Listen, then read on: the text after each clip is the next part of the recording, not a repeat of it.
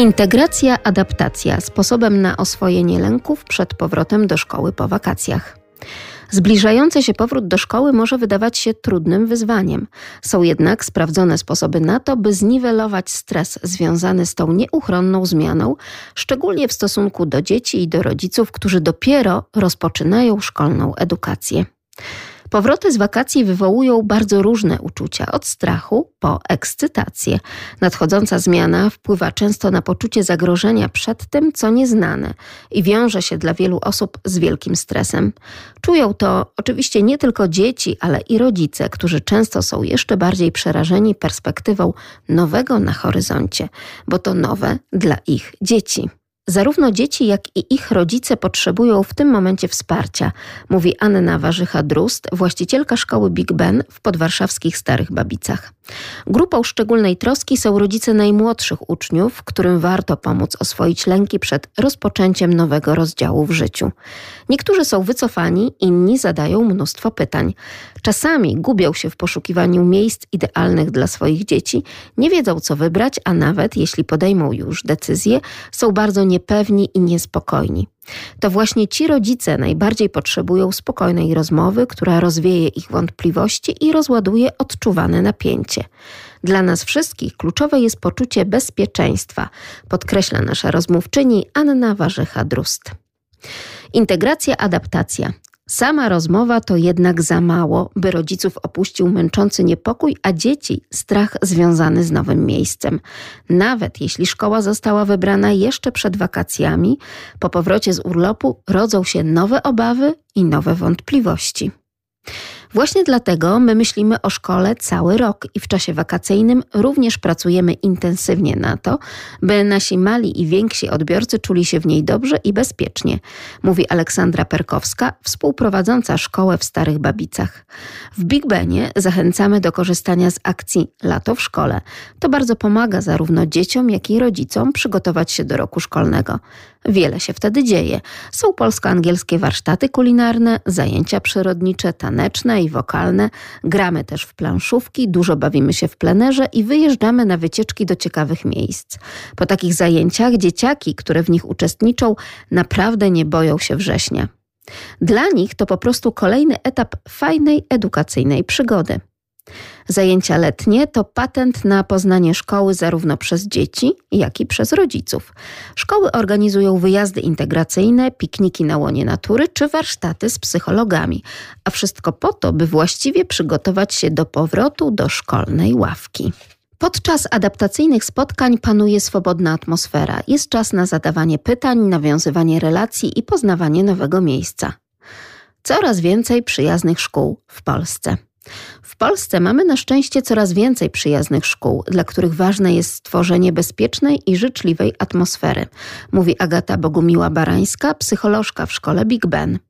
Cieszy mnie to, że nauczyciele i dyrektorzy zdają sobie sprawę z wagi procesu adaptacji i angażują się już podczas wakacji w zadbanie o integrację zarówno dzieci, jak i rodziców. Dzięki temu słowo szkoła przestaje straszyć, a zamiast tego wzbudza pozytywne uczucia. Uczniowie łatwiej przyswajają wiedzę w bezpiecznym środowisku. To baza, którą warto stworzyć, by potem móc skupić się na kwestiach edukacyjnych. Uczniowie, którzy lubią chodzić do szkoły, na pewno więcej skorzystają z lekcji, a ich rodzice będą spokojniejsi, mając pewność, że ich dzieci są w dobrych rękach. Sierpień to idealny moment, by zbudować w szkołach przyjazną przestrzeń, która będzie kojarzyć się z odkrywaniem pasji, rozwijaniem więzi, nauką poprzez zabawę. Jest o tym przekonana Anna Warzycha-Drust, dyrektor szkoły podstawowej Big Ben w Starych Babicach. W Big Benie wkładamy więc dużo energii w letnią integrację, bo wiemy z doświadczenia, że te przygotowania procentują przez cały rok, szczególnie w sytuacji, gdy wciąż nie wiadomo, czy nie wróci zdalne nauczanie. Ale jeśli nawet tak będzie, jesteśmy gotowi przejść przez to razem, wzajemnie się wspierając. Uczniowie, rodzice i nauczyciele, bo przecież to my wszyscy wspólnie tworzymy przyjazną szkołę. Dobry wieczór, sprzed mikrofonu kłania się Magdalena Lipiec-Jaremek. Zapraszam do rozmowy, a także do dyskusji z nami poprzez mail rodzicemałparadio.lublin.pl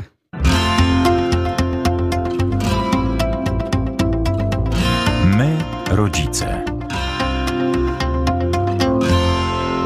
Na początek muszę paniom zadać to pytanie.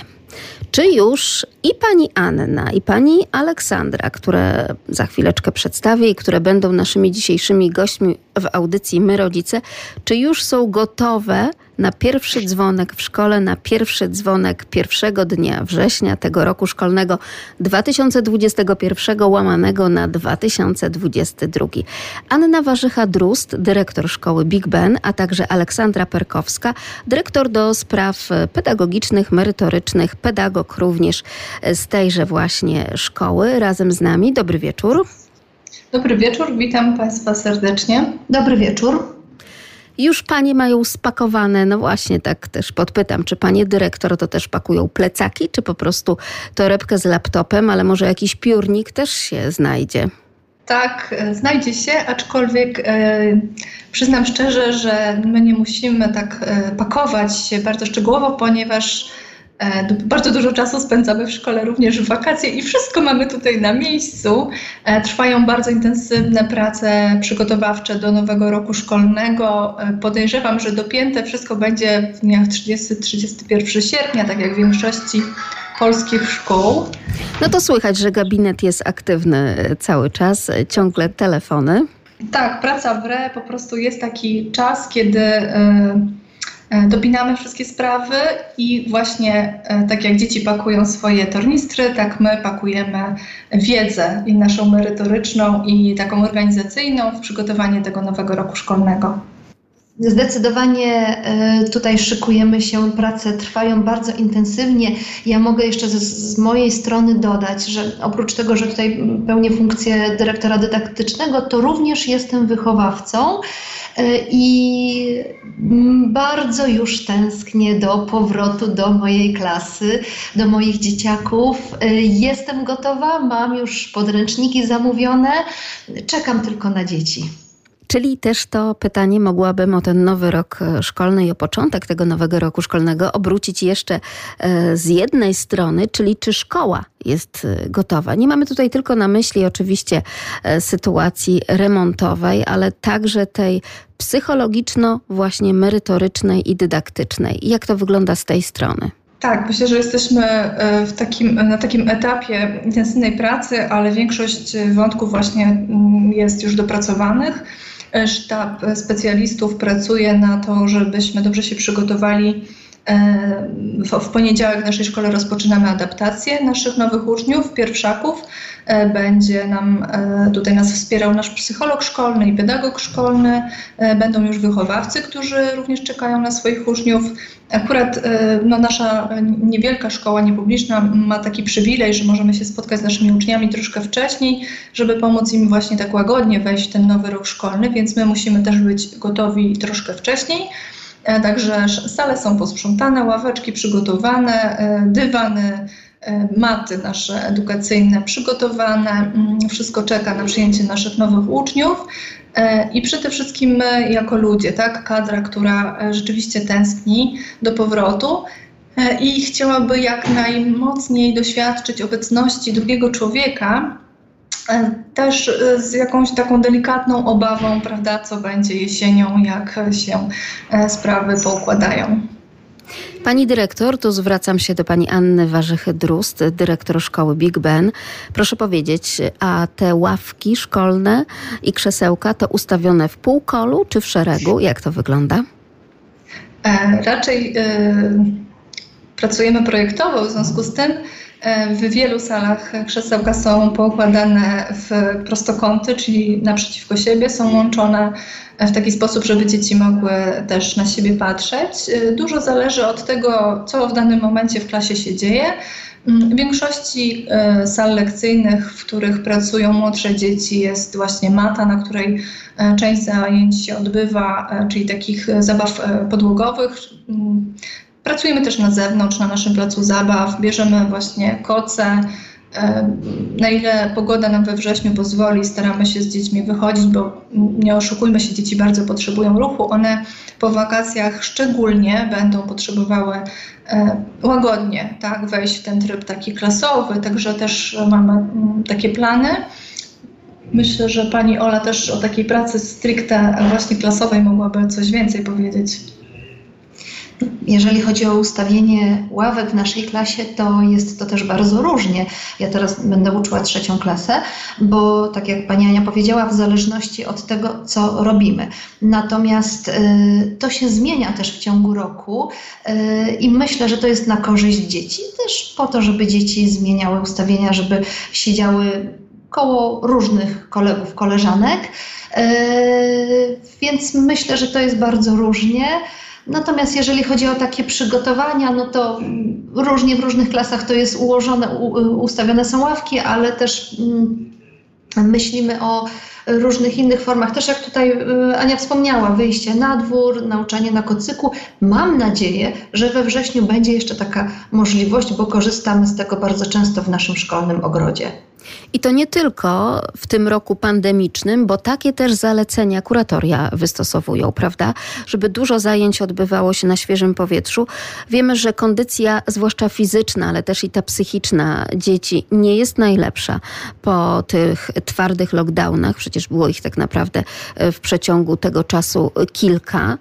Więc myślę, że tutaj też tym tropem Państwo idą zupełnie inaczej, ale też milej i sympatycznie jest nauczać o otaczającej tej przyrodzie właśnie wtedy, kiedy możemy namacalnie gdzieś tam zerwać e, kasztana e, z kasztanowca, czy po prostu zobaczyć, e, co zmienia się na przykład we wrzosach, skoro już tak jesteśmy przed tym wrześniem, prawda? Tak, to prawda. Ja przede wszystkim, czy my, my staramy się też tutaj tak pracować trochę takim stylem e, odkrzesławiania. To takie niepolskie nie słowo, ale też często używane ostatnio w, e, w kontekście oświaty. Mm, E, I to wszystko, o czym Pani mówiła, jest nam bardzo bliskie.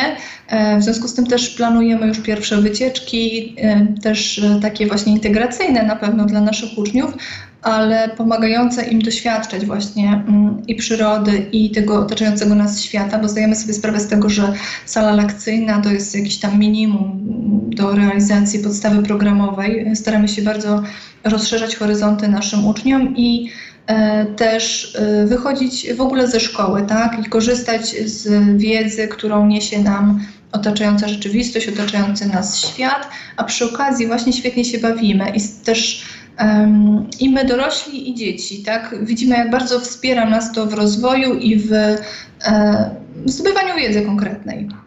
Odkrzesławianie, skąd to zaczerpnięta idea? Przyznam szczerze, że my jesteśmy mm, o krok od y, wejścia, właściwie już zdecydowaliśmy o wejściu e, do projektu Budzących się Szkół, które właśnie również no, no jakby też korzystają z tego określenia, e, co wiąże się właśnie przede wszystkim z tym, że mm, e, uczniom jest trudno wytrzymać 45 minut na krześle w jednym miejscu, w jednej pozycji. E, tak jak Pani wspomniała, też nasze ciała są zmęczone i, i dzieci, i dorosłych siedzeniem przed komputerami. E, poza tym e, fizjologia małego dziecka e, nie jest przystosowana do właśnie sztywnego siedzenia na krześle. W związku z tym, jeśli pogoda nie pozwala, to korzystamy właśnie z maty i z prac na podłodze, co też świetnie się sprawdza w salach lekcyjnych. Natomiast jak tylko nam się udaje, organizujemy wyjście właśnie poza szkołę i widzimy, jak to pozytywnie wpływa nie tylko na fizjonomię e, człowieka, tak, ale przede wszystkim na samopoczucie, na to, w jaki sposób e, częściej się do siebie uśmiechamy, gdzieś może jesteśmy mm, bardziej e, dla siebie zaangażowani po prostu i zaangażowani w tą naszą szkolną rzeczywistość, bo to jest też wymagający e, sposób bycia w szkole, tak? E, myślę, że łatwiej jest posadzić dzieci w sali, w ławkach i po prostu do nich mówić i oczekiwać, że one nas będą słuchały z zainteresowaniem 45 minut, wbrew swojej naturze, E, dlatego my wychodzimy trochę tak jakby mm, e, naprzeciwko potrzebom naszych e, uczniów, dzięki czemu myślę, że dużo dostajemy, zbieramy owoce tego. I też, też mogę powiedzieć, że dużo uczymy się tak mimochodem. Dzieci uczą się mimochodem. Przykładowo, jeżeli już mówimy o tym wyjściu z ławek, wyjściu z klas lekcyjnych, idziemy na przykład z dziećmi na spacer, daję, ja miałam taką, tak, zorganizowałam takie wyjście, gdzie dzieci miały mapkę, na której były zaznaczone ulice i po prostu miały się przejść tam niedaleko szkoły kawałek. To było bardzo ciekawe doświadczenie, bo dzieci po prostu wyszły w okolice szkoły, szły różnymi ulicami, więc uczyły się, co to znaczy iść za pomocą mapki, co to jest prawo, lewo. Przy okazji uczyły się, co to, kim była Konopnicka, bo miały ulicę Konopnickiej, więc jakby a przy okazji wiedziały, jakie są oznaki wiosny, jeżeli wyjście było wiosną. Więc to jest tak, takie całokształt y, nauczania, że nie, nie, nauczanie nie polega tylko na siedzeniu w tych ławkach i zdobywaniu treści z książek, tylko my już wiemy, kto to jest Konopnicka, bo dzieci lepiej zapamiętały, kim, y, kim była Konopnicka na przykład z tej wycieczki, niż z tego, kiedy ja im to kiedyś powiedziałam na lekcji, na przykład. Z podręcznika. Z podręcznika, tak. I jeszcze jeden plus tutaj widzę, no bo żeby znaleźć tę ulicę Marii Konopnickiej, to trzeba było najpierw to również przeczytać, prawda? Złożyć te literki i, i znaleźć. Tak. Tak, dokładnie. Tak, a jeszcze do tego gdzieś, e, o czym pani Ola tutaj mówiła, dochodzi taki aspekt że na przykład podróżowania komunikacją miejską, e, co też staramy się z dziećmi praktykować, e, co jest też, okazuje się, niektóre naszych, niektórzy z naszych uczniów robią to pierwszy raz w życiu, nawet w czwartej klasie. Może się okazać, że dotychczas nigdy dziecko nie jechało autobusem czy tramwajem, a nasza szkoła znajduje się właściwie kilometr od Warszawy, na, na przedmieściach e, i znają Warszawę, bo często tam są. Natomiast zawsze zwykle są z rodzicami auto, e, samochodem właśnie, tak? E, wszystko mają zorganizowane, tak, są zawiezione i tak dalej. Więc to jest bardzo przyjemne aczkolwiek wymagające, prawda, dla e, organizacji, grupy, dla wychowawcy, dla nauczycieli, e, a jednak pokazujące taką inną rzeczywistość też i właśnie topografię Warszawy i to, że są różne ciekawe sposoby właśnie komunikacji. To też jest edukacja. Tak, ja jeszcze dodam, że tutaj bardzo ważny jest dla nas taki aspekt grupowy, współpracy w grupie i, i przykładowy ten spacer, no bo takich sytuacji jest oczywiście więcej, ale przykładowy taki spacer pokazał dzieciom, że one muszą ze sobą współpracować, żeby dotrzeć do celu, idąc jakimiś tam ulicami do jakiegoś konkretnego miejsca. I one same patrzyły na te mapki, na te mapki komunikowały się ze sobą, szukały rozwiązań i to jest dla mnie bardzo cenne edukacyjnie. Więc taki niby tylko spacer, prawda? A, a ile korzyści. I tutaj kolejny aspekt taki bardzo ważny, czyli właśnie ta współpraca w grupie, współpraca społeczna. Przecież coś zupełnie innego, co niestety no niezbyt dobrze ostatnio było krzewione, zwłaszcza wśród najmłodszych, taka ambicja wbijania, że ty, że sam, że ty musisz być najlepszy, najlepsza, że to tobie ma się udać, że to ty masz pierwszy właśnie zdobyć, nie wiem, ten czerwony pasek na świadectwie i tak dalej, i tak dalej. To, to ja mogę tutaj powiedzieć, e, co dla nas jest ważne. E, u nas, przynajmniej ja ucząc swoją klasę, ale również inni nauczyciele, zwracamy uwagę na predyspozycje, jakie mają dane dzieci, na indywidualne talenty. E, I zawsze na koniec roku dzieciaki dostają ode mnie dyplom. Jedno dziecko dostaje dyplom za to, że lubi, że dużo czyta i pięknie czyta. Inne dziecko za to, że jest świetnym kolegą. Inne, że się interesuje piłką nożną, a jeszcze jeden chłopiec dostał dyplom za to, że jest znawcą w dziedzinie motoryzacji. Czyli e, nie chodzi o współzawodnictwo, tylko chodzi o to, żeby u każdego dziecka znaleźć coś, pokazać temu dziecku, że my to widzimy, doceniamy, pielęgnujemy ten jego talent bądź jego pasję. Y, poza tym y, robimy też takie dni pasji, gdzie dziecko na forum przedstawia to, co lubi, przedstawia jakąś swoją pasję i to jest po pierwsze, że może się pochwalić przed grupą to, tym, czym się interesuje, a po drugie musi się też odważyć coś powiedzieć przy innych na forum, więc to też jest aspekt edukacyjny. Y, i tego uczymy, że każdy ma coś swojego, czym może się pochwalić i czym może się podzielić z innymi, a nie, że musi sam czegoś tam dokonać, bo musi on tylko on. Dokonamy czegoś, jeżeli będziemy współpracować w grupie. Każdy ma jakiś swój wkład i wtedy w całej grupie może powstać coś ciekawego, coś fajnego.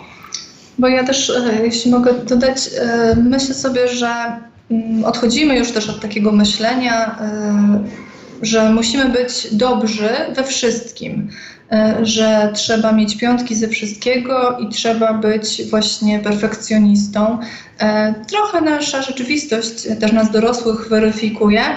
E, stąd myślę, że warto wspierać w, dzieciom, w dzieciach rozwijanie ich pasji i pokazywanie, że, że jesteśmy właśnie różnorodni, że każdy może mieć mocne cechy w jakimś innym miejscu swojego, swojego bycia w społeczeństwie E, i że każdy z nas też e, właśnie jest wartościowy i się możemy nawzajem uzupełniać. I to jest w grupie najpiękniejsze tak naprawdę, że tworzymy takie puzzle, tak, trochę taki patchwork, który pomaga nam też e, funkcjonować, że są też takie elementy w naszym życiu szkolnym, które, których w pojedynkę nie jesteśmy w stanie zrealizować. Tak, i ja jeszcze mogę dodać, że nasze dzieci są tego całkowicie świadome. Tacy drugoklasiści już wiedzą niektórzy, że no ja jestem słaba z matematyki, ale nie szkodzi, tutaj sobie jestem dobra z tego i z tego, więc e, z czegoś, z czegoś innego. E, albo ktoś, a ja w ogóle nie robię błędów ortograficznych, no ale tu mi powiedzmy coś innego, ale rysowanie mi nie wychodzi. Dzieci są świadome i nie czują się z tego powodu gorsze. One się uczą właśnie takiej współpracy i na tym nam zależy i do tego dążymy, żeby, żeby to, to rozwijać. Oczywiście nie o to chodzi, żeby zaniedbywać y, obszary, w których jakieś tam mają trudności. Zupełnie nie, nie, nie, to mam na myśli. Natomiast na pewno pielęgnować to, gdzie mogą się rozwijać i gdzie mogą współpracować. Otóż to wspomniała pani, pani dyrektor, przypomnę razem z nami i pani dyrektor Anna Warzycha-Drust ze szkoły Big Ben, ale także i pani dyrektor Aleksandra Perkowska, dyrektor do spraw dydaktycznych ową matematykę. Z jednej strony genialna nauka, królowa nauk tak naprawdę, a z tej drugiej strony no pięta achillesowa polskich uczniów. Jak matematyki uczy się w Big Benie? E, tak, matematyka rzeczywiście e, jest wyzwaniem. E, myślę, że społeczeństwo można podzielić na pasjonatów matematyki i takich, którzy właśnie matematyki nie znoszą, nie cierpią. Pewnie Nienawidzą, no powiedzmy to. tak, bardzo dobre słowo. Pewnie gdzieś po środku znajdzie się też grupa średnio zainteresowanych matematyką, ale nie jest to duża grupa na pewno. Myślę, że dzisiejsza szkoła też już e, właśnie potrafi zainteresować e, uczniów. Ja za chwilkę tutaj pewnie pani Ola więcej opowie, w jaki sposób pracuje też właśnie dydaktycznie i metodycznie z uczniami. A ja myślę sobie, że ważnym aspektem też w życiu naszej szkoły jest to, że Y, są, jakby mamy właśnie różne predyspozycje, że są dzieci, które są zdolnie matematy zdolne matematycznie, mają umysł taki ścisło logiczny i im ta matematyka po prostu łatwo przychodzi. One bardzo często tą pasję do matematyki po prostu mają od małego i już jako trzylatki liczą w pamięci czy, czy, czy coś w tym stylu. Natomiast są dzieci, które właśnie y, mają trudności i y, jeśli my w sposób taki łagodny, umiejętny nie wesprzemy dzieci i e, poprzez naszą taką odpowiedzialną pracę dorosłego zniechęcimy, nieodpowiedzialną pracę, zniechęcimy ich do matematyki, to oni po prostu znienawidzą i jakby nie pójdą o krok do przodu. Więc szczególnie dużo uważności wymagają dzieci, które mają e, właśnie trudność z opanowaniem matematyki, bo nie oszukujmy się, prędzej czy później wszystkie dzieci nauczą się liczyć i nauczą się na. I mnożyć. Tabliczki mnożenia, dokładnie. Tylko pytanie, jakim kosztem i jaką presją. I staramy się jednak bez tej presji i bez tych dużych kosztów, bardziej podążając za dziećmi, e, za ich właśnie e, indywidualnym rozwojem, czasami trzeba na kogoś po prostu poczekać, prawda Pani Olu? Tak, tak. To znaczy ja w mojej praktyce jestem nauczycielem wczesnoszkolnym, więc ta matematyka jeszcze może nie jest na tak wysokim poziomie. Ale kto wie, czy nie jest to to najważniejsze, czy nie jest to najważniejsze, tak, tak, tak. bo pierwsze spotkanie z matematyką w szkole. Tak, myślę, że jest. Ja w ogóle mm, staram się, tak jak już wcześniej wspomniałam, uczyć właśnie mimochodem, czyli przy okazji robienia jakiegoś projektu wykorzystuję na przykład wiedzę matematyczną, ale też y, staram się, żeby ta matematyka była po prostu dla dzieci atrakcyjna To nie jest jakieś trudne zadanie. No wystarczy wykorzystać różne e, materiały, różne elementy. Niektóre materiały robię sama, z niektórych korzystam, na przykład z kart Grabowskiego, gdzie są, gdzie wykorzystuje się po prostu gry matematyczne. I one są bardzo, bardzo atrakcyjne dla uczniów. E, jest jakiś tam czasami e, element rywalizacji, jeżeli klasę na przykład podzielę na dwie grupy, bo tak najczęściej to wyglądało, że jedna grupa coś tam robi z jednymi kartami, druga z drugimi i która pierwsza. Ale to jest na zasadzie dobrej zabawy. E, oczywiście też rozwiązujemy zadania, e, ale też na przykład staramy się sami te zadania układać. Jeżeli są zadania z treścią, piszę jakieś działanie na tablicy i rozmawiam z dziećmi, żeby wymyśliły treść. No i wtedy te dzieci, mam akurat dwóch takich chłopców, którzy bardzo lubią piłkę nożną. No to dzieci, które lubią piłkę nożną, układają zadanie. Franek miał trzy piłki, a dostał od dziadka jeszcze pięć na przykład. Więc y, też staram się nawiązywać do tych ich pasji i staram się, żeby to było twórcze. Oczywiście kluczem w matematyce jest y, zrozumienie i zależy nam też na tym, żeby dzieci nie rozwiązywały zadań schematycznie, tylko żeby rozumiały. I, żeby I logicznie przyniosły... myślały, tak? Tak, tak, bo tak naprawdę o co nam chodzi? Chodzi nam o to, żeby to, co jest w matematyce, przenieść na życie. Że jak dziecko ma kupić ileś kilo ziemniaków, y, zapłacić za to konkretną tak, kwotę, to żeby umiało sobie żeby umiało przeliczyć tak, i odnaleźć się w tym No nie ukrywajmy też tego, że przecież w naszej rzeczywistości spotykamy się co chwilę z jakimiś tabelkami w Excelu, gdzie coś trzeba obliczyć. Y, więc to wydaje mi się, że kluczem jest przedstawienie matematyki atrakcyjny sposób i pokazanie dzieciom, że to się w życiu przydaje. I taki tak. jest mój cel. Podobnie jest, e, tak sobie myślę, z różnymi przedmiotami w naszym życiu, które na pierwszy rzut oka wydają się zupełnie niepotrzebne i nudne, jak e, na przykład chemia i fizyka, gdzie mój syn teraz właśnie, uczeń naszej szkoły e, Big Ben, idzie do siódmej klasy i już się martwi o to, będzie, o to, co będzie z tą chemią i fizyką. Natomiast tutaj akurat nasza, nasza nauczycielka chemii i fizyki też pracuje z dziećmi w taki sposób, żeby poprzez eksperymenty i doświadczenia pokazać e, uczniom, że chemia i fizyka to jest też życie, że to jest to, co nas otacza e, i że na wielu płaszczyznach po prostu e, spotykamy się tak, ze zjawiskami, które potem pani na lekcjach tłumaczy. I jest to wówczas no właśnie dużo łatwiej, tak jak z tą konopnicką, tak? Po prostu dużo łatwiej przyswajalna wiedza. Rozpoczęłyśmy rozmowę, przypomnę, razem z nami dyrektorki szkoły Big Ben, Anna Warzycha-Drust i Aleksandra Perkowska, pani dyrektor do spraw programowych tejże szkoły, od słów adaptacja uczniów, czyli pomimo tego, że spotykamy się przecież ciągle jeszcze w sierpniu, w czasie wakacji, no to nawet teraz, ponieważ nasze nagranie jest realizowane w późnych godzinach popołudniowych, słychać, że coś tam w tej szkole się dzieje. Nie mamy tutaj na myśli tylko i wyłącznie e, stukotu jakiegoś młodu, środków czy mm, tapetowania e, sal i malowania i tak tylko właśnie są uczniowie i trwa adaptacja, tak jak panie powiedziały. Znamy adaptację oczywiście z przedszkoli, gdzie mówi się o tym, iż te dzieci nauki wczesnoszkolnej, właśnie tej mm, przedszkolnej tak naprawdę, potrzebują e, tej adaptacji, tego spotkania ciągle jeszcze na przykład z mamą bądź z tatą e, podczas różnych zajęć. Państwo też tutaj to wprowadzają? Tak, tak, zgadza się. E, myślę, że to nie jest bardzo popularne rozwiązanie w szkołach faktycznie, e, natomiast u nas się sprawdza. Jesteśmy nie, niewielką szkołą, niepubliczną. Staramy się dbać o naszych rodziców i o nasze dzieci w taki sposób, żeby one się tu dobrze czuły. A czują się dobrze, kiedy E, mogą też e, pobawić się w szkole. I tak naprawdę całe wakacje pracujemy, e, prowadząc półkolonie w naszej szkole, akcję Lato w szkole, a ostatni tydzień wakacji zawsze poświęcamy właśnie na adaptację, na spotkanie z wychowawcami i luźną zabawę, integrację poznanie, zapoznanie nowych uczniów e, z, z, obecnymi już, dotychczasowymi, z nowymi nauczycielami. Jest to wtedy taki czas właśnie stricte integracyjny, odkrzesłowiony absolutnie, bo wówczas e, naprawdę jest duża dowolność, nie obowiązują mundurki. E, oczywiście zasady życia społecznego i e, szacunek i tak dalej zawsze i wszędzie. I, te, i tego też e, w wolnej zabawie uczymy naszych dzieci, ale przede wszystkim chodzi o to, żebyśmy się dobrze poczuli ze sobą żeby mieć właśnie łatwiejszy start w tym wrześniu. I to też pokazuje mm, po uśmiechach rodziców, którzy przychodzą 1 września na rozpoczęcie roku szkolnego i już troszkę inaczej, tak pewnie się wszyscy czujemy ze sobą. Mamy mm, jakby tą zmianę oswojoną już i funkcjonujemy tak jakbyśmy się znali od, nie wiem, od dłuższego czasu, prawda?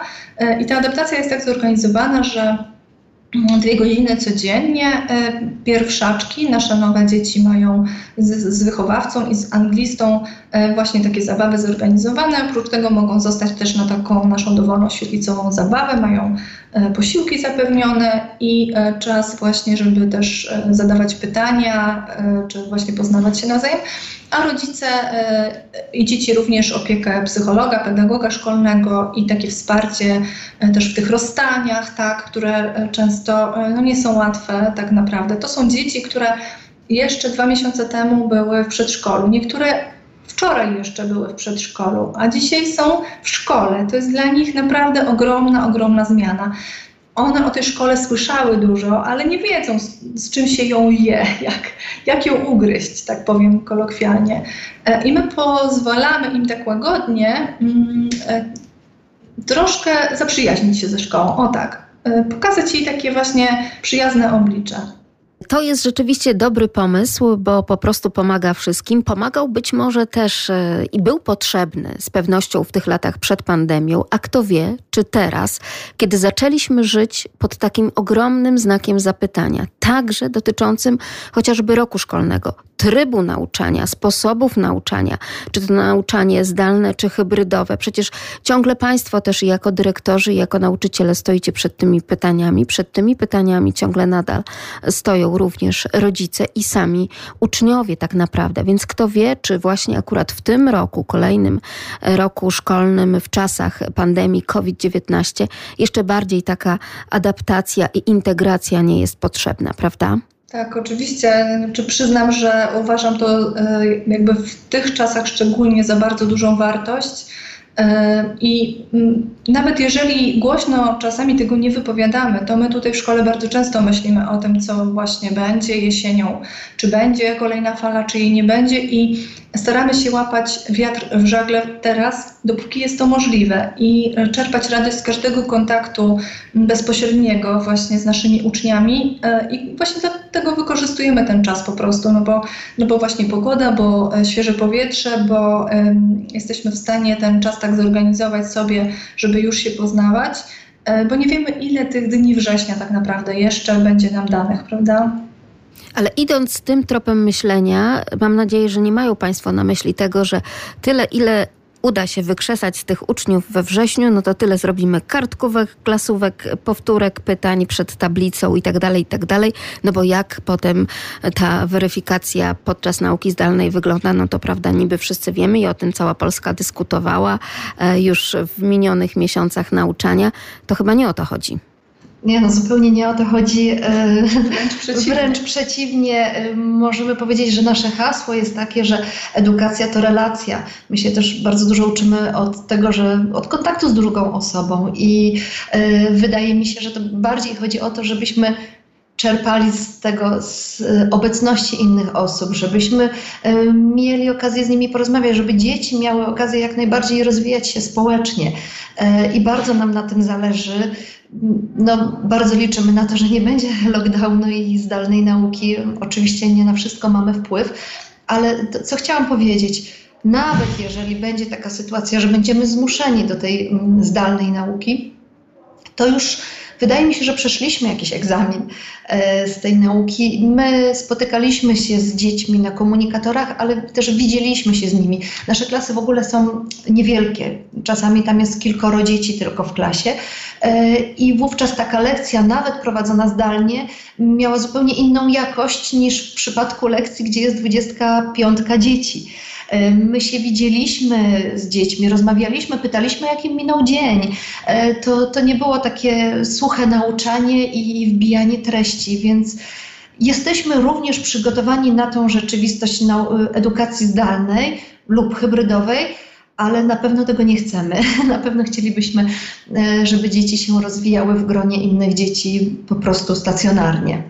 Tak, i jeszcze wracając do tej e, adaptacji, to tak naprawdę ona ma służyć temu, żeby e, właśnie potem e, na wypadek takiej edukacji zdalnej łatwiej nam się pracowało z dziećmi, bo zdążymy już, tak trochę pewnie gdzieś liczymy na to, zbudować tą relację, czyli poczucie bezpieczeństwa, zaufanie. Wiedza to jest e, jakby na drugim planie trochę w, w, rzeczywistości, w której żyjemy. Tak? Wiedza będzie właśnie mimochodem, natomiast dzieci uczą się od e, osób, które, które lubią, którym ufają, z którymi czują się bezpiecznie. I jak zbudujemy tą bezpieczną przystań, e, wówczas one będą chętnie przychodziły na te lekcje, nawet jeżeli one będą zdalnie, będą włączały kamer kamerki wtedy, kiedy będziemy prosili, żeby na przykład się z nami skontaktowali, kiedy będziemy chcieli się zobaczyć. E, I e, wierzymy w to, że to taki fundament jest e, ta adaptacja, jakby na ich przyszłość, na, nie tylko na ten rok, ale i na kolejne bo to jest już poznanie, bo to jest zbudowanie zaufania, prawda? I o to zaufanie właśnie chciałabym tutaj e, zapytać, czy do osoby ogromnego zaufania, czyli do wychowawcy, e, tak jak do pani, pani Aleksandro, Aleksandra Perkowska, dyrektor do spraw dydaktycznych Szkoły Big Ben i oczywiście pedagoga, czy do pani jako do wychowawcy uczniowie zwracali się z pytaniami, co to jest COVID, co to jest pandemia, co się dzieje tak naprawdę z naszym światem? Tak, tylko że to, te pytania pojawiły się dużo wcześniej, kiedy, yy, kiedy się po prostu ta pandemia zaczęła. Yy, Pierwszy to, to było jeszcze w zeszłym roku, yy, znaczy nie w tym minionym, tylko jeszcze w poprzednim roku szkolnym. I wówczas pandemia nas bardzo zaskoczyła. To była taka sytuacja, że z dnia na dzień w zasadzie przeszliśmy na to nauczanie zdalne. Y, pakowaliśmy książki. Był to taki trudny moment, bo wówczas, teraz troszeczkę przywykliśmy do tej myśli, a wówczas nikt się nie spodziewał, że to wszystko tak nagle się stanie, że zaczną zamykać szkoły, że y, troszeczkę był taki, nie wiem, niepokój. szok, niepokój, oczywiście. I mm, no, moja klasa też, to była wówczas pierwsza klasa, to były jeszcze małe dzieci, y, ale zadawały pytania i starałam się, no, zadawały pytania podczas lekcji zdalnych. Więc to było trudniejsze. Ja nie miałam czasu, możliwości z nimi o tym porozmawiać tak na żywo, bo natychmiast na następny dzień, czy tam dwa dni później, okazało się, że była, była edukacja zdalna. Więc yy, starałam się z nimi o tym rozmawiać. Było jeszcze chyba jakieś spotkanie, prawda? Tak, Wtedy właśnie z lekarzem. chciałam o tym yy, powiedzieć, tak. że nasza, nasza kadra, tak, nasza kadra natychmiast, ponieważ też spotykaliśmy się zdalnie z nauczycielami, więc e, tutaj e, różne były pomysły, udało nam się zorganizować spotkanie z jednym z ojców naszego ucznia, naszych uczniów właściwie, który jest lekarzem i który w sposób bardzo przystępny i też bardzo właśnie taki dostosowany do poziomu odbioru e, dzieci e, opowiedział o tym właśnie, jak działają wirusy, tak, właśnie co to jest pandemia, dlaczego e, teraz no nie do końca jesteśmy bezpieczni, co się dzieje z organizmem naszym czy małego dziecka, dlaczego trzeba myć rączki, dlaczego tak ważna jest higiena? I wówczas dzieci też zadawały te pytania i uzyskały profesjonalną odpowiedź taty jednego z uczniów, tak? Więc też właśnie człowieka, który już e, miał zbudowane to zaufanie i e, odpowiedział na, je, e, na potrzeby tych naszych małych uczniów. To bardzo dobrze, bo chyba wydaje się, że takie rzeczy były po prostu potrzebne nie tylko tym najmłodszym, ale i nam wszystkim, także i rodzicom, i właśnie również nauczycielom. Proszę powiedzieć, Państwa szkoła to tak zwana przyjazna szkoła. Na czym ta przyjazność polega? O co tutaj chodzi? Tak naprawdę to e, właściwie od początku e, wywiadu, rozmowy naszej e, też dużo o tym mówimy, bo mm, ja myślę, że ta przyjazność jest przede wszystkim dostrzeganiem indywidualności drugiego człowieka, bycia dla siebie uprzejmym, odpowiadania na swoje potrzeby, na potrzeby właśnie naszych uczniów i naszych rodziców. I tak wcale nie chodzi o to, żeby mm, żeby, tak czasami się mówi o szkołach prywatnych, że tam e, rządzą rodzice. W ogóle jakby nie o to chodzi w przyjaznej edukacji. Chodzi o to, żeby mieć taką mądrość w przekazywaniu też wiedzy uczniom i zaufanie, budowanie zaufania i bezpieczeństwa. Wówczas rodzice e, w ogóle nie potrzebują zarządzać szkołą i nie próbują nawet tego robić, kiedy widzą, że my sobie dobrze z tym radzimy i też się z nimi dobrze komunikujemy. I jesteśmy w stałym kontakcie z naszymi rodzicami staramy się też słuchać informacji zwrotnych od nich, tak? A z naszymi uczniami właśnie staramy się mieć taką dobrą, przyjacielską relację, która budowana na poczuciu bezpieczeństwa, o którym wcześniej wspomniałam, na tym, że jesteśmy też dostępni, że gabinet dyrektora nie ma na nim godzin przyjęć w piątek między 9.30 e, a 10.30, tylko po prostu jesteśmy e, też otwarte i e, dyspozycyjne dla, dla naszych małych i dużych interesantów to również jest właśnie takie przyjazne podejście. Poza tym jeszcze mogę dodać, że pracujemy też nad tym nie tylko przyjazność, jeśli można tak przyjaźń nazwać między rodzicami a dyrekcją, dyrekcją a dziećmi, ale też między dziećmi. To znaczy staramy się, żeby były dobre relacje między starszymi uczniami a młodszymi. I tak na przykład w, naszym, w naszej szkole działa Szkolne Centrum Wolontariatu już uczniowie, którzy odeszli, oni byli w ósmej klasie, teraz już od nas odeszli, ale jeszcze w, w, kolejni uczniowie będą w kolejnych latach. E, oni za, byli zachęcani do tego, żeby prowadzić e, na przykład zajęcia w młodszych klasach. Oni przychodzili też do mojej klasy, e, chodzili też do, e, do takich okolicznych przedszkoli. Chodzili po to, żeby prowadzić proste zajęcia w języku angielskim, bawili się z nimi. Także oni ze sobą też dużo współpracowali, pomagali też tym maluchom. Jeżeli jak było mm, pasowanie na pierwszoklasistę, no to oczywiście całą y, imprezę obsługiwała klasa ósma. To klasa ósma przygotowywała na przykład tym maluchom sok z cytryny, który miały wypić i się nie skrzywić. To klasa ósma przygotowywała im y, jakieś drobne prezenciki i staramy się, żeby te relacje między młodszymi, starszymi, w ogóle między wszystkimi klasami, żeby one były właśnie przyjazne. I między innymi ta, przy, ta, ta przyjazność, jeśli można tak określić, polega na tym. Ja bym jeszcze dodała e, dobre relacje wśród kadry e, i też dbanie o to, żebyśmy się również integrowali, e, przy okazji naszych na przykład szkoleń spędzali czas w takiej też dobrej atmosferze, żebyśmy mieli czas na rozmowy takie również korytarzowe, ale dotyczące naszej pracy, ale jednocześnie budujące właśnie te relacje. E, na to, że jak pracowaliśmy zdalnie, spotykaliśmy się, robiliśmy takie e, małe rady pedagogiczne co najmniej raz w tygodniu, bo potrzebowaliśmy wymieniać się informacjami. E, I dzięki temu też właśnie mieliśmy cały czas taki stały kontakt ze sobą. Widzieliśmy w tym dużą wartość. E, przyjazna szkoła to też jest właśnie ta adaptacja, o której wspomniałam. To jest to, że e, wychowawca klasy pierwszej czeka na swoich uczniów e, w holu naszej szkoły w dniu, w całym właściwie okresie adaptacji i w pierwszych dniach września, witając się z nimi, odpowiadając jeszcze na pytania rodziców a drugi nauczyciel odprowadza dziecko do, do sali lekcyjnej czy do świetlicy. Mm, przyjazna szkoła to jest również zajęcia tak, dodatkowe, które organizujemy, odpowiadając również, zbierając jakby zapotrzebowania od rodziców e, i w ten sposób odpowiadając na ich właśnie potrzeby. Dużo mówię o tych potrzebach, e, bo wydaje mi się, że e, tak też jest nasz świat dzisiaj skonstruowany, e, że jesteśmy do tego zachęcani, do właśnie do empatii, a poprzez tą empatię e, do odpowiadania e, na swoje potrzeby i potrzeby osób, z którymi właśnie chcemy się dobrze czuć, z którymi chcemy współpracować. Tutaj kreują nam Państwo taki wizerunek współpracy pomiędzy rodzicami a, a nauczycielami, a szkołą po prostu. Czy rzeczywiście to się sprawdza? Czy to jest możliwe? Bo wydaje się, że także coraz częściej, wtedy kiedy sami nauczyciele rezygnują z zawodu, i to nieważne, czy ze szkoły e, publicznej, czy niepublicznej, też często jako powód podają, że no z dziećmi to jeszcze okej, okay. można popracować, można się dogadać. No, najbardziej jednak przeszkadzają często w zawodzie rodzice.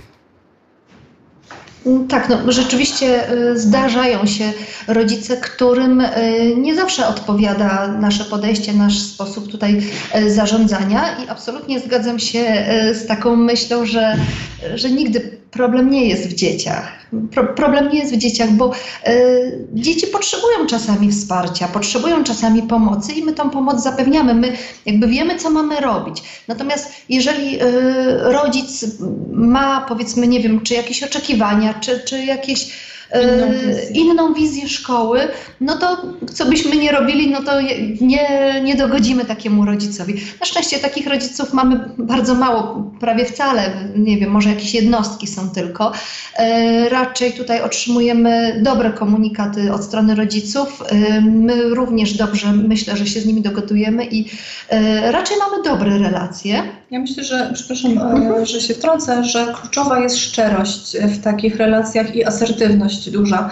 E, staramy się e, też mówić jednym głosem, co jest tak. bardzo ważne, bo też buduje właśnie poczucie bezpieczeństwa, e, ponieważ obydwie zarządzamy szkołą, to jest, to jest bardzo istotne, żebyśmy właśnie mówiły jednym głosem, to po pierwsze. Po drugie, staramy, staramy się jako dorośli, jako nauczyciele, jako pedagodzy, jako kadra zarządzająca również mieć swoje zdanie i asertywnie go bronić, jeżeli jest taka potrzeba. E, oczywiście, że nie wszystkim się to musi podobać. No, jakby e, świat jest właśnie też tak skonstruowany dzisiaj, że mamy wybór, prawda? I e, myślę, że są rodzice, którzy szukają takich szkół jak nasza, ponieważ dostają tam coś takiego, co jest im potrzebne. Natomiast są różne inne szkoły, które spełniają powiedzmy inne potrzeby innego środowiska. Jeśli chodzi o prywatne szkolnictwo, jest naprawdę bardzo szeroki wybór jak, jakby, jak my byliśmy dziećmi, byłyśmy dziećmi, e, nie było tego przywileju, było e, środowisko z, jakby przede wszystkim szkół publicznych, rozwijało się bardzo.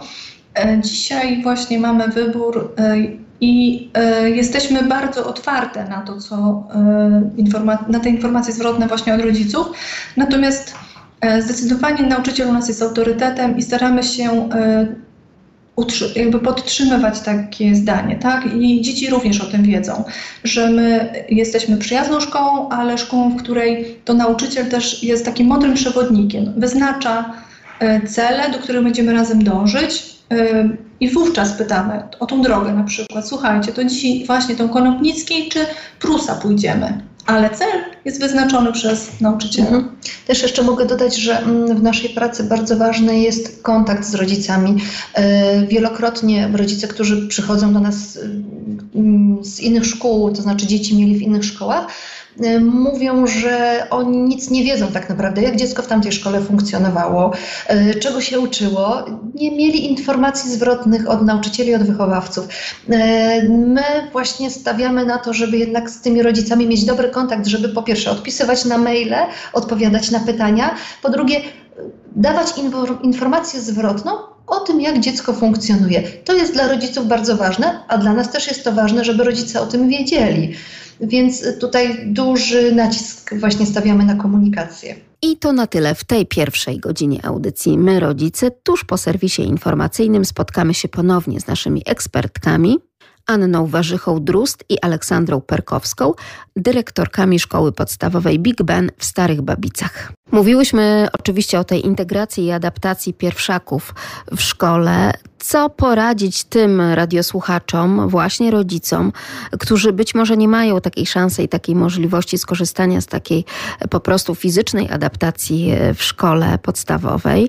Mm, I tutaj też idąc tym tropem rozmowy o rodzicach, a może właśnie też warto, żeby rodzice z, bez względu na to, z jakiej placówki też wyszli z taką inicjatywą, a może jednak jakieś takie spotkanie, bo owszem, mówi się o tym i też bardzo często były przecież takie dni otwarte szkół, kiedy to szkoły po prostu zapraszały e, przedszkolaków do siebie po to, żeby e, pokazać co, gdzie i jak, jak tutaj wygląda. A może nawet tak po prostu, skoro też o tych spacerach, czyli o takich bardzo prostych formach tutaj sobie rozmawiamy, nawet pójść z dzieckiem jeszcze przed tym wrześniem na spacer, y, może chociaż wokół y, tego placu przedszkolnego, prawda? Tego placu przed szkołą, po to, żeby w jakiś sposób oswoić dziecko z miejscem. Co by panie tutaj jak jako e, pedagog i jako dyrektor poleciły słuchaczom? Z całą pewnością mogę potwierdzić to, co Pani w tym momencie powiedziała, więc zawsze spotkanie na żywo jest, ma ogromną wartość. Nawet jeżeli nie ma możliwości wejścia do szkoły, to nawet obejrzenie z zewnątrz. Yy, widzimy też to i u rodziców, i u dzieci, że W momencie, jak y, rozmawiamy przez telefon, to ta rozmowa jest, powiedzmy, jest jakiś nowy rodzic, który jest zainteresowany naszą szkołą, to ta rozmowa jest zupełnie inna. Rodzic jest taki sceptyczny. Dopiero jak przyjdzie, zobaczy, pozna, zobaczy klasy, zobaczy dzieci, jakby nastawienie zupełnie się zmienia. Zobaczenie i bycie w danym miejscu jest, y, myślę, bardzo, bardzo ważne. Y, wydaje mi się, że to warto rozmawiać z dyrekcją danej szkoły, żeby dała możliwość pokazania szkoły.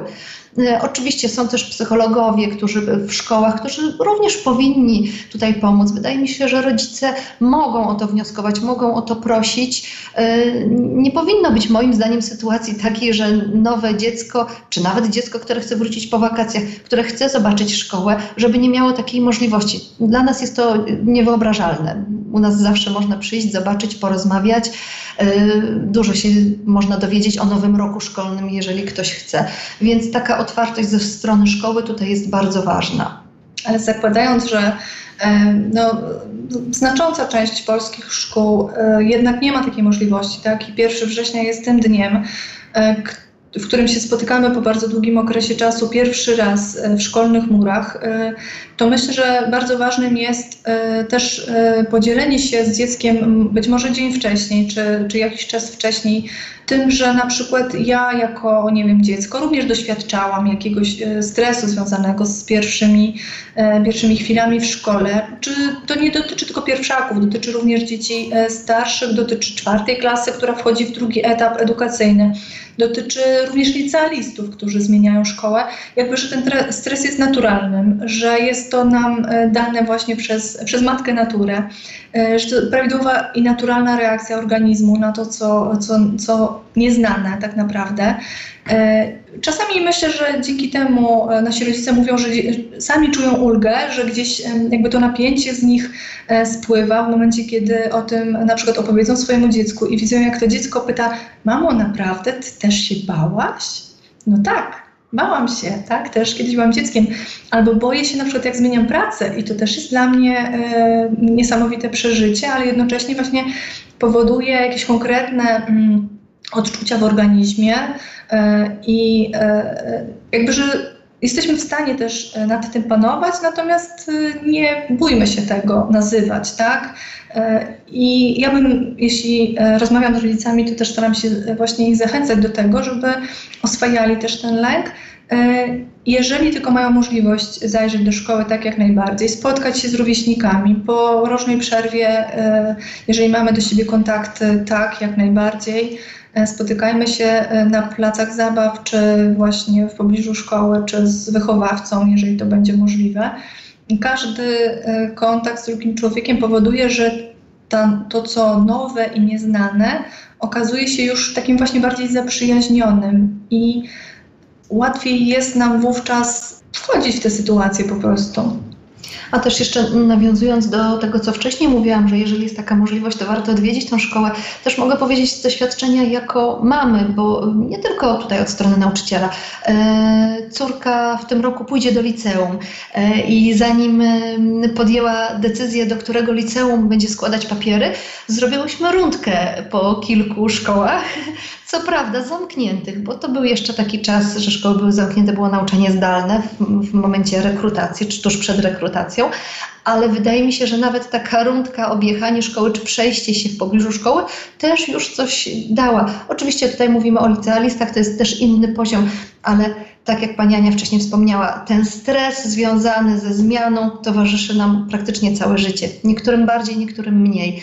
I zawsze warto po pierwsze mówić o tym, czytać, rozmawiać, oczywiście mówić o swoich doświadczeniach w stosunku do dzieci, ale warto, jeśli tylko jest taka możliwość, zobaczyć miejsce i ludzi których tam będzie się spotykało. To jest świetny pomysł, takie po prostu poczucie miejsca i wydaje się, że jeszcze jedna taka dobra porada dla rodziców to trzeba zważać na słowa.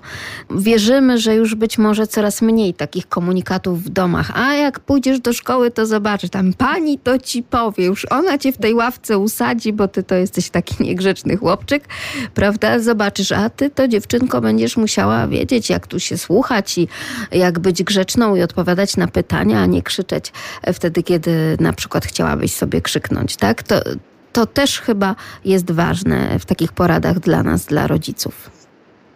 Tak, myślę, że w rozmowie w ogóle komunikacja z dzieckiem, sztuka rozmawiania, to można to oddzielny rozdział, prawda, o tym e, opowiedzieć napisać.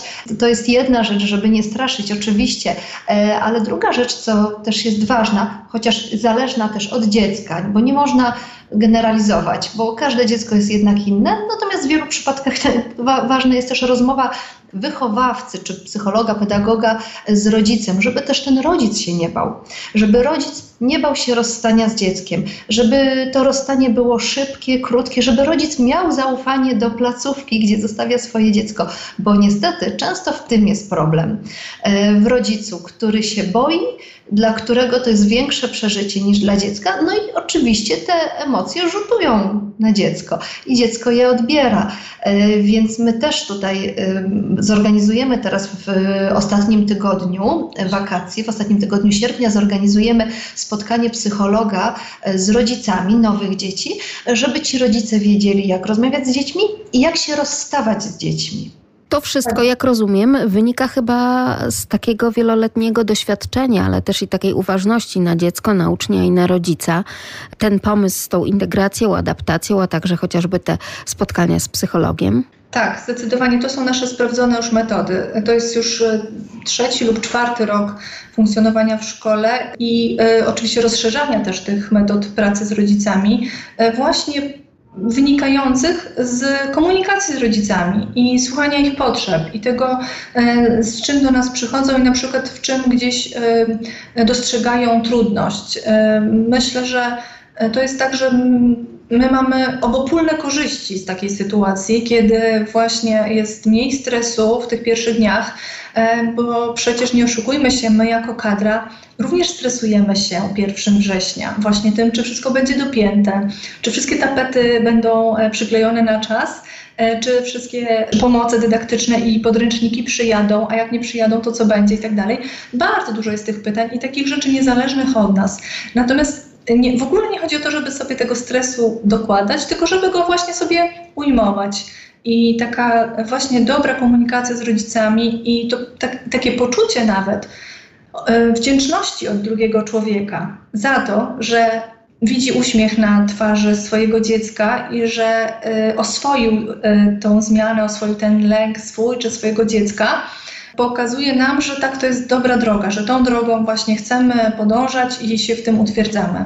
Też mogę dodać, że doświadczenie pracy w szkole to jest jedna rzecz, ale wydaje mi się, że to też takie ważne jest nasze doświadczenie jako mam, bo zarówno Ania, jak i, jak i ja y, mamy dzieci, które przechodziły przez różne placówki, które miały różne przeżycia to też nas troszeczkę nauczyło takiej komunikacji, nauczyło nas też, pokazało nam, co warto, co nie warto, bo widzimy to po swoich dzieciach, jak one reagują. Drogie panie, tak jak już mówiłyśmy, rzeczywiście ten rynek e, szkolny w Polsce bardzo się w ostatnich latach rozszerzył. Mamy mnóstwo placówek z różną pedagogiką, prawda, zastosowaną na lekcjach, e, chociażby począwszy od Marii Montessori, czyli mamy tą pedagogikę montessoriańską, poprzez różne naprawdę najbardziej nowoczesne i te najbardziej klasyczne formy nauczania. Jak to wygląda w państwa szkole podstawowej? Mówi się tutaj, że państwa szkoła pracuje w oparciu o metody komunikacyjne komunikacyjne, które pozwalają na stworzenie szczególnego systemu wychowawczego. Jaki to jest system w takim razie? Bo chcą Państwo uczyć wychowanków szacunku, kultury i dyscypliny. No właśnie, dyscyplina to takie słowo, które niechętnie teraz jest jakby wprowadzane. Bo co to znaczy dyscyplinować uczniów, prawda? Ale też dyscypliny szczególnie do samego siebie i do drugiego człowieka. Na czym polegają te Państwa metody komunikacyjne? Jak uczycie? Jeśli chodzi o dyscyplinę, to mogę powiedzieć, że jesteśmy akurat obydwie absolwentkami e, takiej szkoły dla rodziców, właśnie e, pozytywnej dyscypliny i e, nie ukrywam, że te, też taką dozą niepewności gdzieś po to sięgałyśmy, bo to słowo faktycznie nie kojarzy się nam najlepiej, aczkolwiek e, przyznam szczerze, że bardzo nam ta metoda też odpowiada w pracy z naszymi uczniami, ponieważ tam jest e, wbrew pozorom e, bardzo dużo uważności na dziecko, na jego właśnie potrzeby i na e, empatię. I są takie ćwiczenia w ramach tej metody, które mm, polegają na tym, żeby na chwilę stać się dzieckiem i zobaczyć w jaki sposób dziecko się czuje, kiedy dorosły na przykład jest w jakiś sposób do niego nastawiony, tak? czy ma negatywne podejście, to zmienia diametralnie perspektywę. To pokazuje, jak bardzo też ten mały człowiek potrzebuje szacunku. Tą dyscyplinę budujemy również poprzez budowanie szacunku do małego człowieka i małego człowieka do nas budowanie e, autorytetu na pewno nie siłą, nie poprzez presję właśnie, tylko wręcz przeciwnie, poprzez e, asertywność e, i stawianie granic, mądre stawianie granic, pokazywanie, w którym miejscu już przekroczyłeś te granice, jakby komunikowanie się z dzieckiem bardzo wyrazisty sposób. Myślę, że bez tego bardzo łatwo jest sobie wyobrazić E, często się też gdzieś tam o tym mówi, o tym wchodzeniu na głowę e, tak, młodszych naszych e, pokoleń.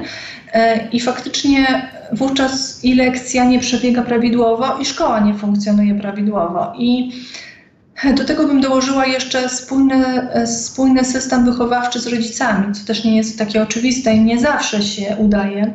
Mm, aczkolwiek jeżeli występują jakiekolwiek problemy, właśnie na przykład z dyscypliną, staramy się w pierwszej kolejności komunikować z rodzicami i mówić o tym właśnie, jakie u nas standardy obowiązują w szkole i jak byśmy chcieli, żeby rodzice z nami współpracowali, albo staramy się wypracować właśnie jakiś wspólny system, jakieś rozwiązania. Nie wszystkie są idealne nie wszystkie są dla wszystkich, dla każdej rodziny, ale y, będziemy też organizować w tym roku szkolnym na pewno warsztaty dla rodziców, właśnie takie wychowawcze, tak żeby oni mogli się zapoznać też z tymi naszymi e, metodami, e, z którymi my już pracujemy i które u nas w szkole się sprawdzają.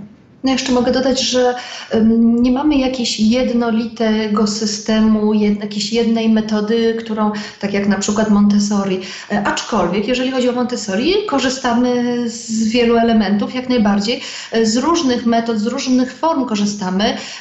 Także jest, są u nas także nauczanie tradycyjne. To też dajemy dużą dowolność nauczycielom, ponieważ nie możemy, jeżeli jakiś nauczyciel dobrze się czuje w danej pracy w, tak, w takim sposobie, no to nie, nie będziemy mu na siłę narzucać czegoś innego.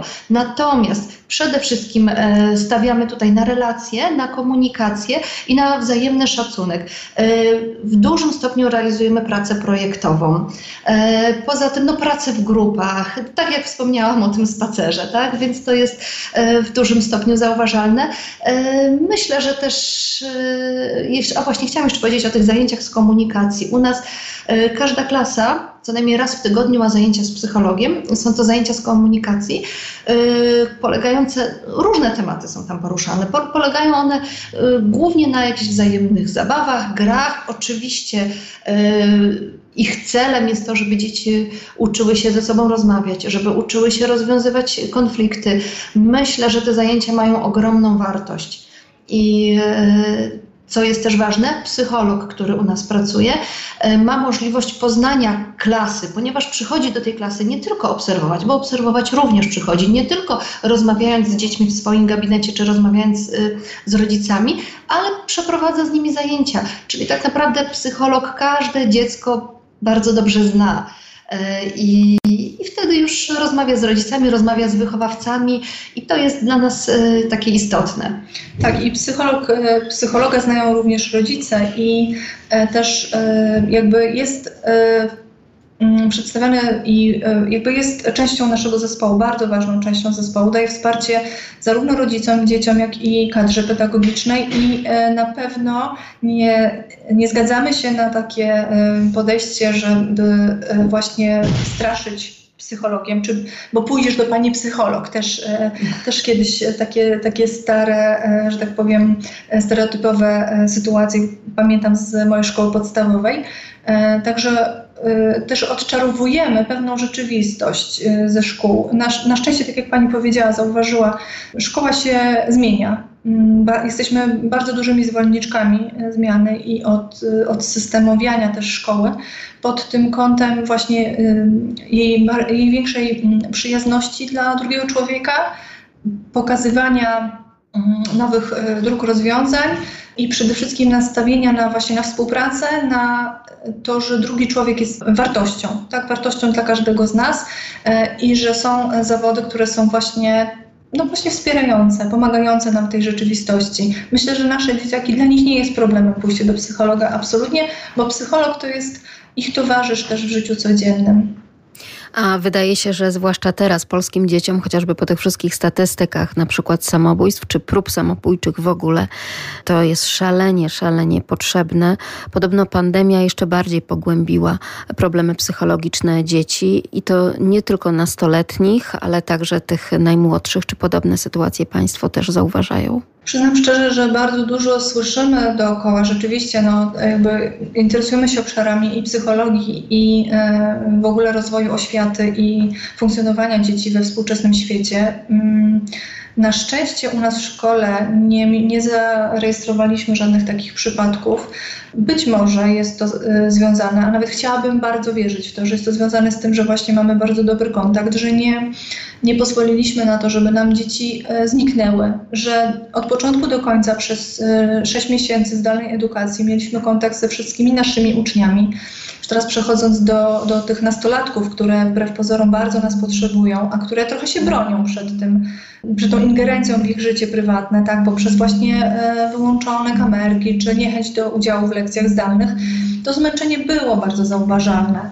Natomiast, mm, no przyznam szczerze, tutaj ta asertywność i dyscyplina e, stawiała nas w takiej sytuacji e, dbania o to, żeby im się chciało z nami kontaktować.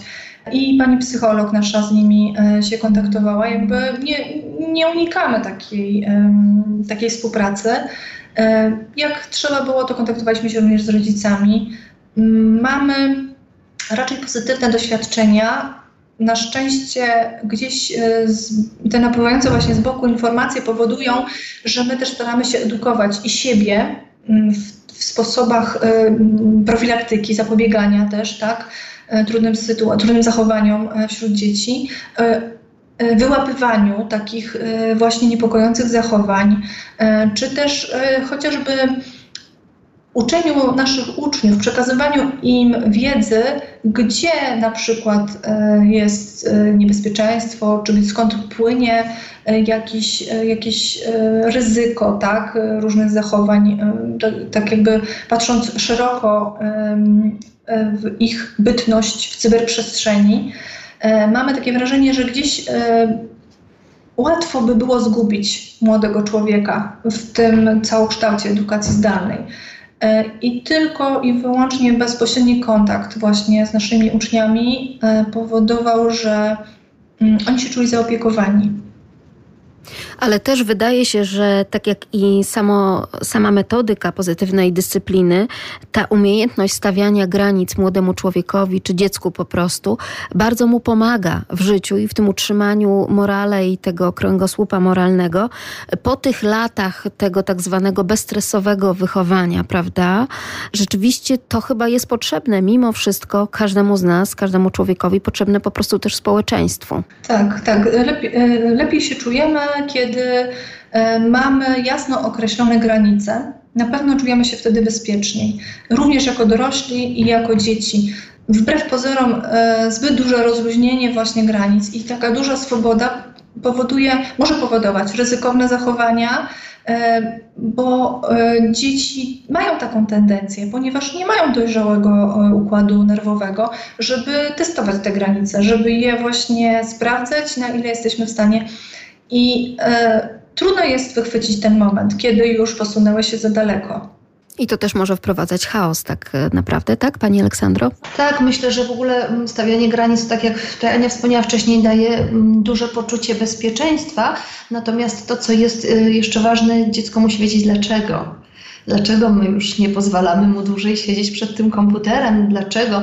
Więc y, przede wszystkim właśnie powtarzam się, stawiamy na komunikację, e, staramy się też tłumaczyć dzieciom. Więc postawienie granicy to jest jedna rzecz, e, daje poczucie bezpieczeństwa, druga rzecz wyjaśnienie dlaczego i nawiązanie dialogu z dzieckiem. Zwróciłam też uwagę na te Państwa propozycje dla rodziców, warsztaty dla rodziców, spotkań z psychologiem, rozmów, e, czyli coś zupełnie odwrotnego niż to takie ogólnopolskie myślenie, a pójdzie do szkoły, to go tam wychowają, tak, bo szkoła ma wychowywać.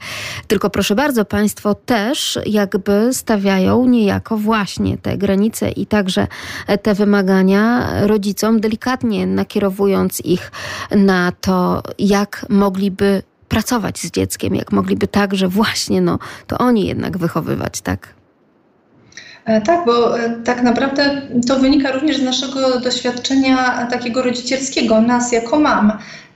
Ja osobiście mogę powiedzieć o moim doświadczeniu, kiedy pojawiło się moje pierwsze dziecko, okazało się, że mm, zrozumiałam, że tych kompetencji wychowawczych gdzieś mi brakuje najzwyczajniej w świecie, że one nie są tak naturalnie nam dane E, I zaczęłam szukać różnych rozwiązań, właśnie jak sobie radzić w różnych sytuacjach. No, takim momentem, e, no już nie wiem, może kryzysowym był bunt dwulatka, e, objawiający się bardzo silnie u mojego syna.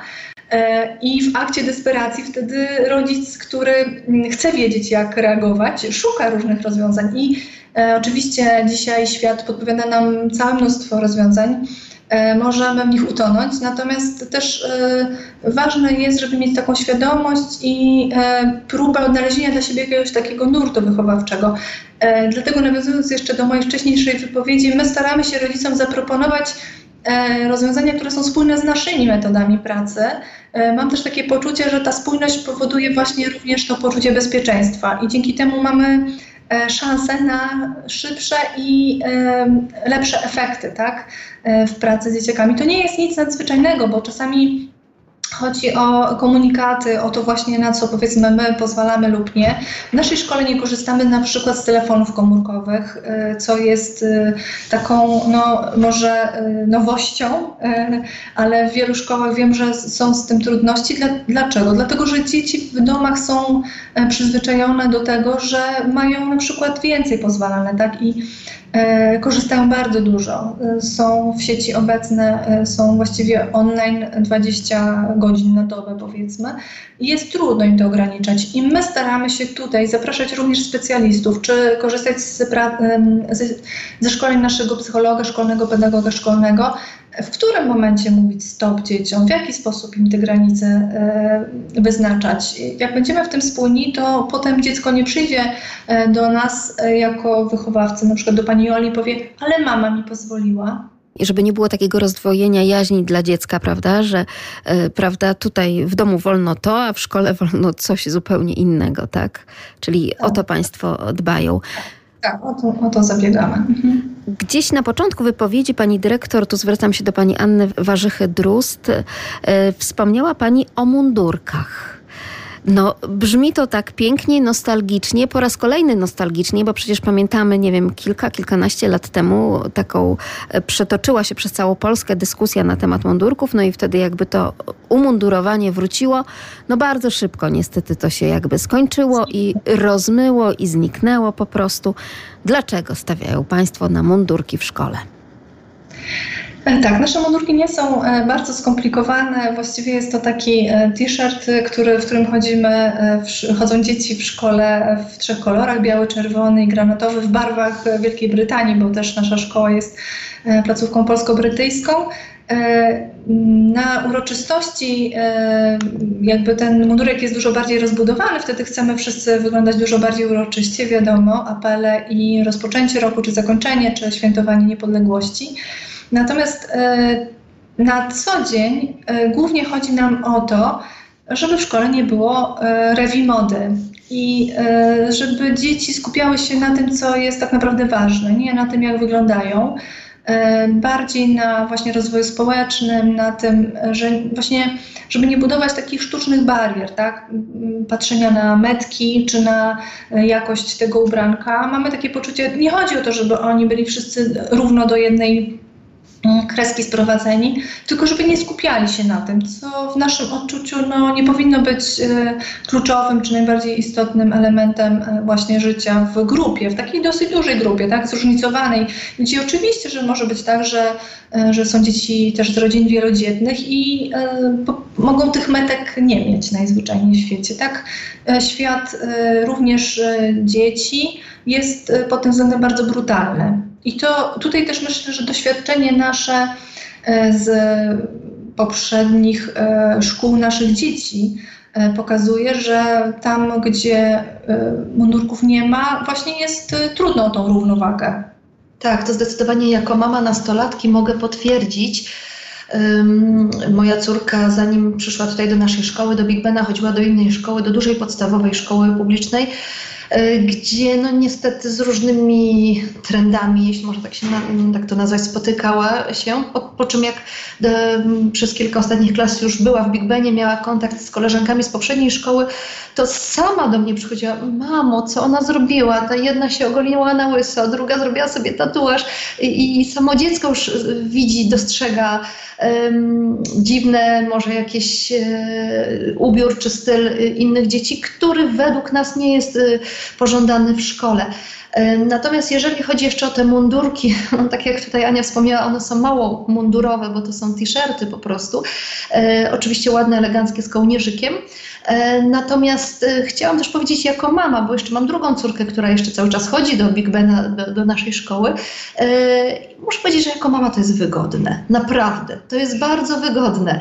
Nie trzeba się zastanawiać, w co ubrać dziecko, co jej wyprać, co, co uprasować. uprasować, bo zawsze bierzemy i prasujemy to samo od poniedziałku do piątku. Nie, przepraszam, od poniedziałku do czwartku, bo ponieważ piątki są u nas bez mundurków. Więc jest to też wygodne, pomijając wszystkie inne inne aspekty.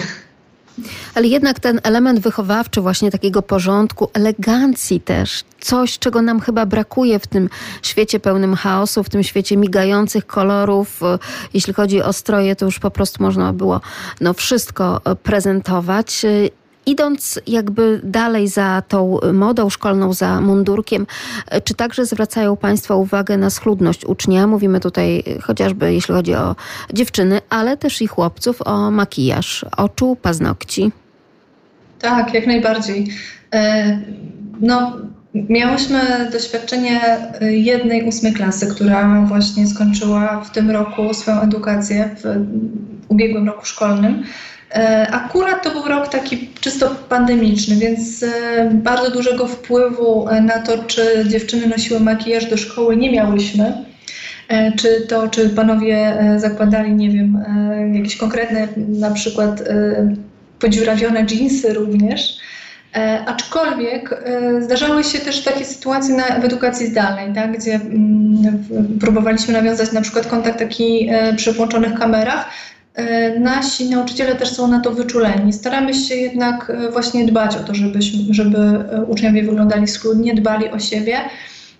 Myślę, że najlepszym świadectwem jest to, co przed chwilą powiedziała pani Ola, że dziewczynka, która mm, widzi rówieśników z, ze swojej poprzedniej szkoły i sama jakby zwraca na to uwagę, co już jest dla niej jakimś właśnie. Mm, E, odbiegającym tak, od tutaj przyjętych norm w naszej szkole e, czynnikiem e, zauważa i wierzymy w to, że no po prostu no, zostanie w niej ta, mm, to podejście, tak, nad którym gdzieś też wspólnie pracowaliśmy.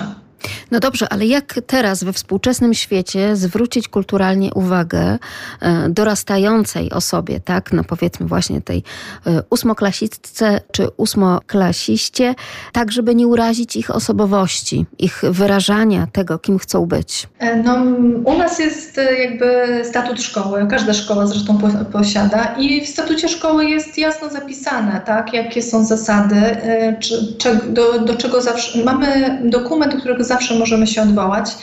E, I u nas takie zasady po prostu obowiązują. E, zresztą z naszą ósmą klasą również mieliśmy e, rozmowy na ten temat. Oni też jako obywatele doroślejący potrzebują wyjaśniania i właśnie odpowiedzi, tak jak pani Ola wspomniała, na pytanie dlaczego, co mi to da, dlaczego e, oczekujecie ode mnie, że ja będę właśnie w ten sposób się mm, ubierała czy ubierał, e, kiedy inni dookoła ubierają się inaczej. I bardzo ważne jest, żeby na te pytania właśnie odpowiadać. Jedno to wspierając się dokumentem, który reguluje po prostu funkcjonowanie uczniów w naszej szkole, a drugie to jest też pokazanie takich dalekosiężnych korzyści, jak chociażby to, E, że potem e, w sytuacji poszukiwania pracy też to jest bardzo ważne, prawda, jak się, jak się prezentujemy na takim spotkaniu e, i tego, że w społeczeństwie ten schludny wygląd jest też, ma szczególny wymiar, tak, jest na szczególnym miejscu. Rozpoczęłyśmy naszą rozmowę, a już ta rozmowa zbliża się ku końcowi od pierwszego dzwonka, pierwszego dnia września. Generalnie w Państwa szkole podstawowej w Starych Babicach jest dzwonek i odezwie się ten dzwonek pierwszego dnia września, czy ta nauka jest normowana czymś zupełnie innym? E, dzwonek jest, ale wyłączony.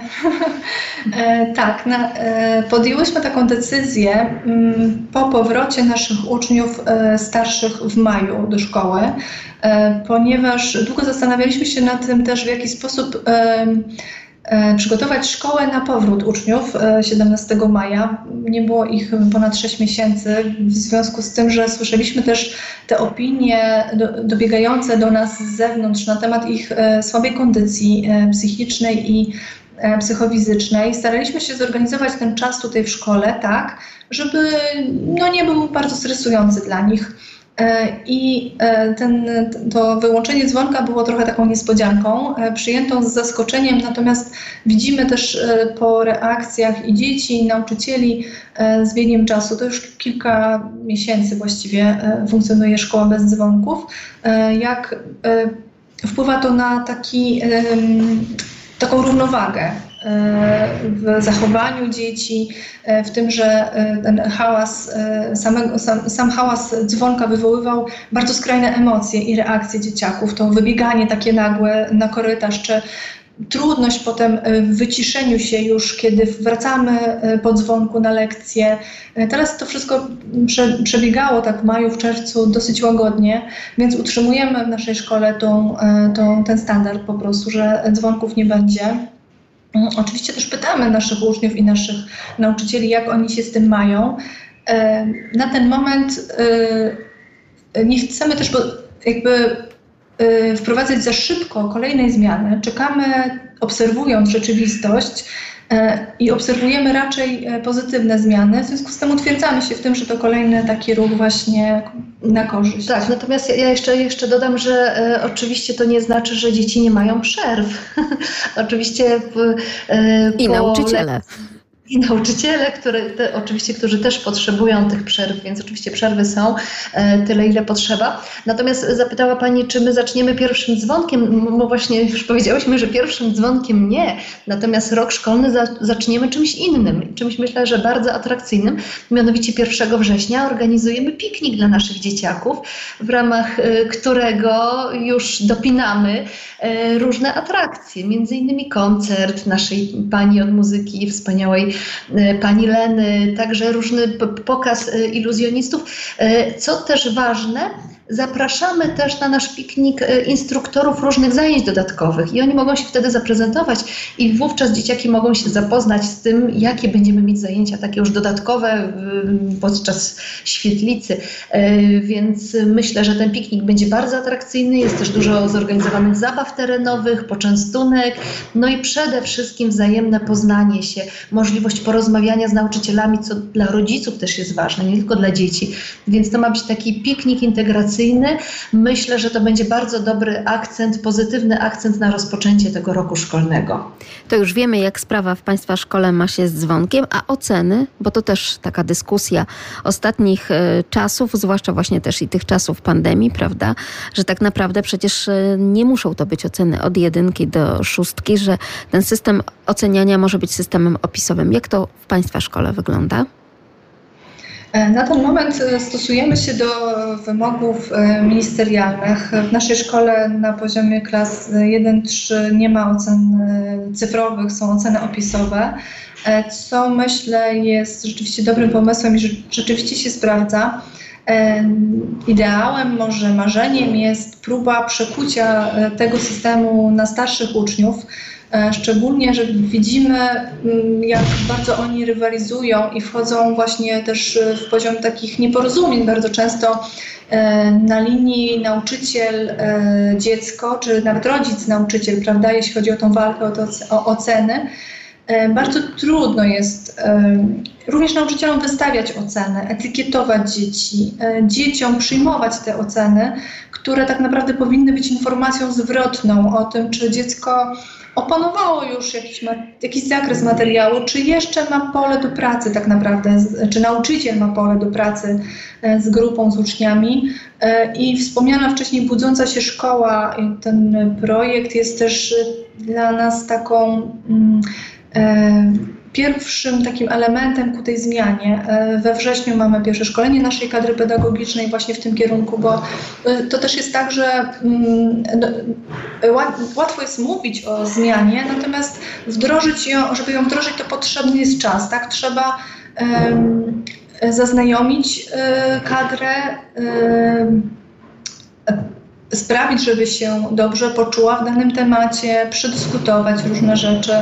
E, przede wszystkim nie, e, nie jesteśmy zwolenniczkami pracy na siłę, wręcz przeciwnie, oczekiwania na to, aż ktoś powiedzmy e, jakąś metodę zrozumie, przyjmie, przedyskutuje. Jedni nauczyciele potrzebują trochę więcej czasu, inni mniej.